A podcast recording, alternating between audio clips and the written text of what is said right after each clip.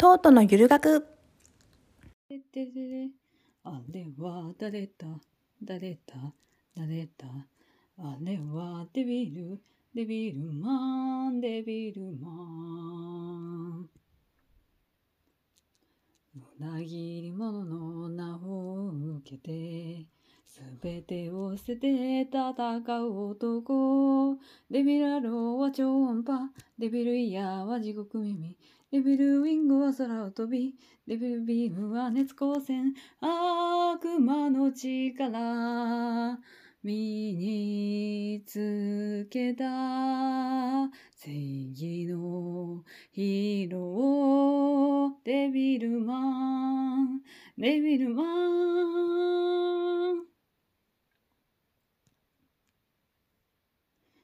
初めてした人の愛。その優しさに目覚めた男。デビルチョップはパンチ力。デビルキックは破壊力。デビル愛なら投資力。デビルカッターは曰くだく。悪魔の力。身につけた。正義のヒーローデビルマン。デビルマンこんにちは、トートのゆる学です。この番組では、エジプト神話の知恵の神トトシンの名を冠したトートが、自分の独学の様子についてや自分の趣味について考えていることについて話していく番組です。今日はですね、推しと文化というテーマでお話ししようと思います。今あのコンコンという不快なでかい音が入りましたが、これは落語のあのセンスをパンパンやるのをペンで再現した音です。すいません。推しと文化っていうのを前からお話ししたかったんですが、というのも最近、えっ、と、VTuber の私が大好きなあの VTuber 要するにあの YouTuber ですね。の中で順風亭ラデンさんという女性の VTuber さんがデビューしたばっかりでいらっしゃいましてでお名前を聞いたらわかると思うんですけど彼女は落語家というキャラクターを持っているんです。で、えっ、と、彼女自身も落語も練習してるし、できるし、えっ、と、落語以外の文化、芸術のことがすごく詳しかったり大好きだったりして、えっ、と、その、順風亭ラデンちゃんが所属しているホロライブという企業でも他の大手企業でも聞いたことがないんですがみんなで読書会やろうよって言って1ヶ月に3冊違う種類の本をラデンちゃんの方から指定して読んでみんなで感想を言い合うっていうそういう会をやるようなちょっとアカデミック寄りの VTuber さんなんです。で、そのラデンちゃんが、まずあの、日本文化というより、博物館が好きって言ってましたね、一番は。博物館っていうのは、まあ普通にその、博物館という名前がつくものは、なんか恐竜の骨が展示されてたりとか、レプリカが展示されてたりとか、いろいろあると思うんですけど、どうやら美術館とか、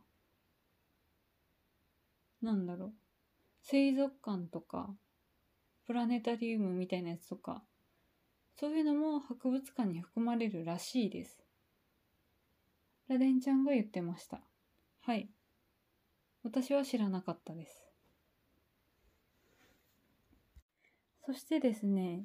順風天ラデラデンちゃん、落語も好きだし、落語家というキャラなので、えっ、とよ寄せにもこう何度も何度も足を運んでいるらしいです。でラデンちゃんがおすすめの落語の演目があってえっ、と青菜と天色とこれなんだ？芝浜がおすすめだと最初の方の配信で言っておりまして私はね多分芝浜だけ知ってるのかな？聞いたことあるかな？もう覚えてないんですけど内容は。えーっと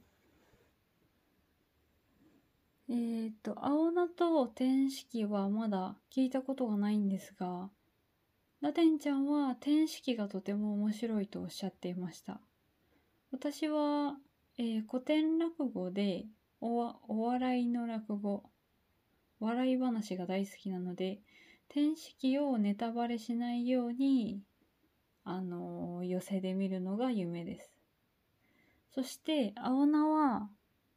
なんか夏の話って言ってました。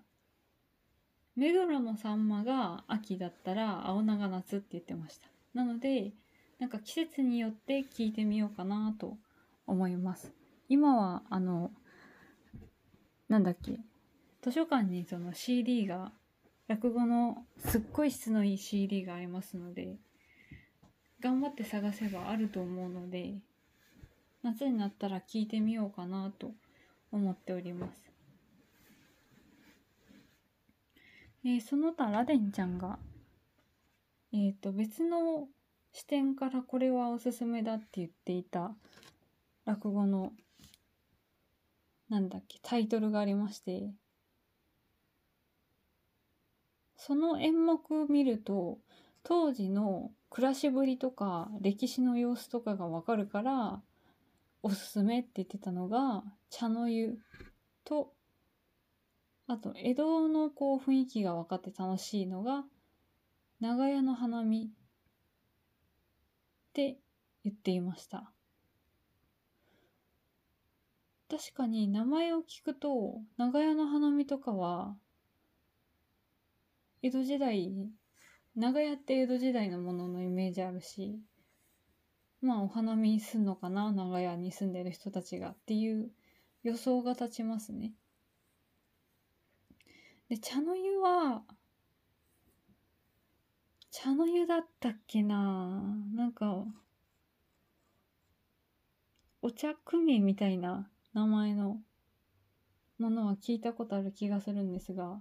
それと同じなのかわかんないけどなんかえっ、とその茶の湯、えー私が聞いた茶ん？茶茶茶摘み？みたいな名前の落語の時代ではあのあいや混ざってるな。何かと混ざってるな絶対に。まあいいや。なんかその当時がわかるという意味での落語だと演目の名前は忘れましたがあの当時はお家が縦長で家具を置く場所がないから天井から家具を吊っていたという話があり解説がありましてその落語の CD のあの紙とかを見るとそれが分かってないと落語を聞いててもなんでそんな状況になるんだってなることがある話を聞きましたね。多分そういう感じでその歴史とか生活の様子がわかるからそういうのをおすすめしてるんだろうなと思いました。はい。ちなみに順風亭ラデンちゃんのラデンというのはあの貝を貝殻を使った和風の装飾、えーアジアの装飾か？のことです。漆みたいな感じです。漆と近い。うん。何も知らない人に説明するとしたら漆と近いと思います。私も詳しくは知らないんですけど、螺鈿装飾というのがあるそうです。なんかかっこいいですよね、お名前が。螺鈿の字は、虫辺に田んぼに糸でら、で、金辺に田んぼで伝なんですが、えー、っと、螺鈿ちゃん自体の芸名は、順風亭だけが漢字で螺鈿はひらがなです。当たり前ですね。螺鈿なんて覚えられないからね、この現代人。早くて簡単なことを求める現代人はね。順風天螺鈿ちゃんについて話したいことはこれぐらいかな。あとすっごい美人です、螺鈿ちゃんは。あの、その、螺鈿ちゃんが所属している事務所のホロライブっていうのは、とてもアイドル売りが強い特色がありまして、女の子の VTuber がすごく強いんですよね。だから女の子がアイドルっぽい売り方をしている。だからすっごく可愛い、キュート、ちょっと幼い見た目の女の子がとても多いんですけども、ラデンちゃんはこういうなんかこう、ともすれば、それこそゆる言語学ラジオみたいな知的コンテンツに近いようなことをしているので、そういうこともあってか、すごく大人っぽい顔つきで、21歳で大酒飲みです。はい。声はすっごく可愛いです。みんな、ラデンちゃん気になったら見に、YouTube に見に行ってみてください。順風亭ラデンひらがなで検索しても、あの、ゴッホとか、ルノワールとか、和風の絵、和風の絵じゃねえや。なんだっけ。まあなんかいろんな美術品の解説をしていて本当に勉強になりますので、ぜひぜひ見に行ってみてください。あとはですね、えー、っと、推しと文化なので、また VTuber さんの推しの話になるんですけど、二次三次というグループに所属している鏡隼人さんとアイク・イーブランドさんという二次三次 EN 普段英語で配信してらっしゃる2人が、えーと、と歌っている歌ってみたあの既存のバンドさんの曲をカバーしてみたっていうのがありましてその曲を聴いてみたんですけどえっ、と、アーティスト名がコールドレイン。で、題名がメイデイ。これはもうとにかくかっこよくてかっこよくてですね。えー、っと、この歌っているこのお二人、鏡隼人さんとアイク・イーブランドさんは、普段大変穏やかな喋り方をされるんですが、歌がとても上手なようで、歌うと声量がものすごくて安定感があってでこの曲の特徴はシャウトがすごいめっちゃある。あのシャウトとかデスボイスとかのその種類の名前がわからないので曲のこのどういう種類の曲ですってわからないんですけどシャウトがすっごいんですよ。ものすごくかっこよくて。で最初はこれただあこの2人が歌っててかっこいいなと思ってで曲もめちゃくちゃかっこいいなと思ってただ聴いていたんですけどもあの YouTube 上でデスボイスの解説をされている方がいて名前忘れちゃったんですけどその方がこの動画の解説もしてくれてて、あの、曲を流しながら、こう、途中で止めて、ここは鏡さんがこういう高音のシャウトをしてて、ここは低音のちょっと、あの、きつい激しいシャウトをしててみたいないろんな解説を入れてくれてそういう解説を聞いてへえと思ってそこからこうさらにこう深掘りが始まりなんでしょう。でその解説してくれてた動画の中でも言ってたんですがこのカバー曲を出す時ってそのよっぽどその許可もらえないとあの権利持ってる人の許可もらえないと当たり前だけどその生の音源使えないわけですよ。だからミックス師さんとかに歌うボーカルが入ってない音楽の部分だけを作ってもらわないといけないんですけどもこのメイデイはアイク・インフランドさんが全部自分で一人でパソコンで作っててとんでもないなと思って驚きました。はい。でそのちょっとこの曲を知ってちょっと時間が経ってからコールドレインさんのえっ、ー、と YouTube の公式チャンネルを聞きに行ってものすごくかっこよくてクオリティが高くてどうして有名な、まあ、有名なんですけどなんで「M ステ」とかに出てないんだろうみたいなぐらいの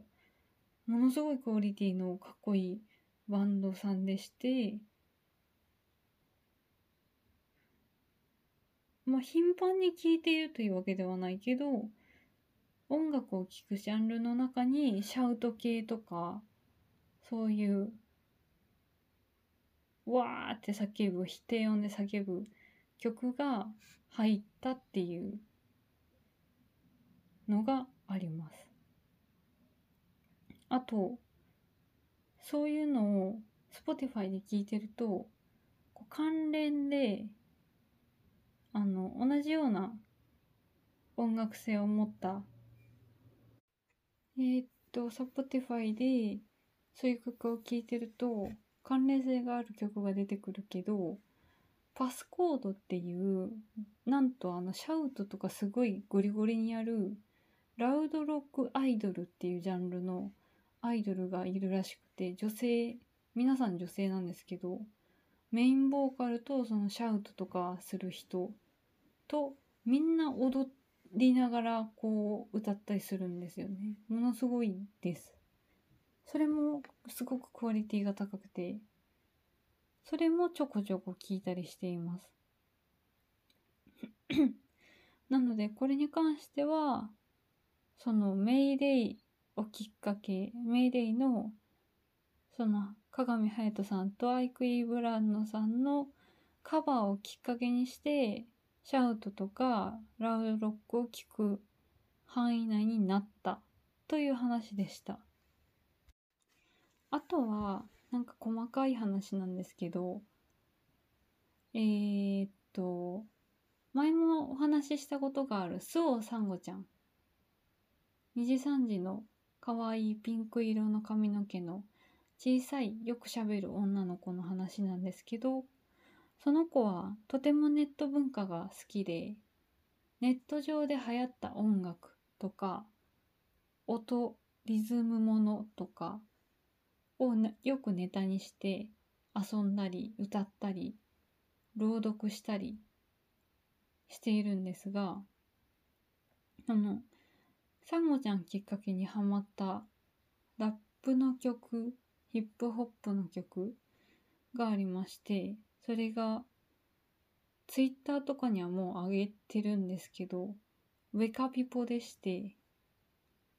名前はソールドアウトか。ソールドアウトのメカピポ。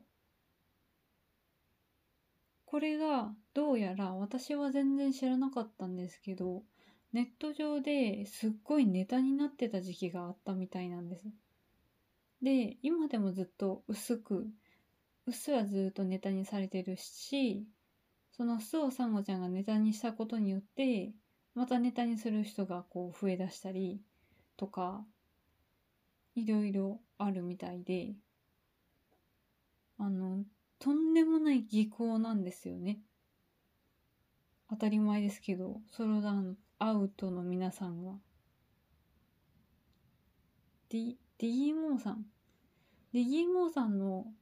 リズムって本当に独特でめちゃくちゃリズムが取りにくいですね。頑張ってこう歌おうとしているんですけど全く歌詞を歌詞すら覚えられないかな。歌詞すら覚えられないです。うん。リズムもすごい。他のメンバーの皆さんも役割をちょっと忘れちゃったけどすごすぎて何が起こっているのかわからないし一番びっくりしたのがソールドアウトさんのデビュー曲がウェカピポだったっていう、それがびっくりしましたね。では、締めとして、ここで一曲やらせていただきます。うんと、スオサンゴさんが自分の配信の中で、萌え声ウェカピポをやっておりました。それをできる限りやろうと思います。皆様。なお、ウェカピポ。秘めた巨大なパワー、そびえ立ったタワー、アスファルトに網目状に、あ、忘れちゃった。アスファルトに網目状に目が入るような地響き。メテオメテオガリアポカリプス。これ以上覚え出せない。愛という名のシチ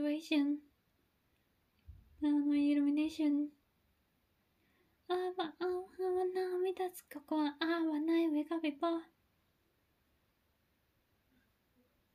ない上がびぽ。あ、あ。真実はどこだあ、あ、あ、あ、あ、あ、あ、あ、あ、あ、ああ。とうとのゆる学でした。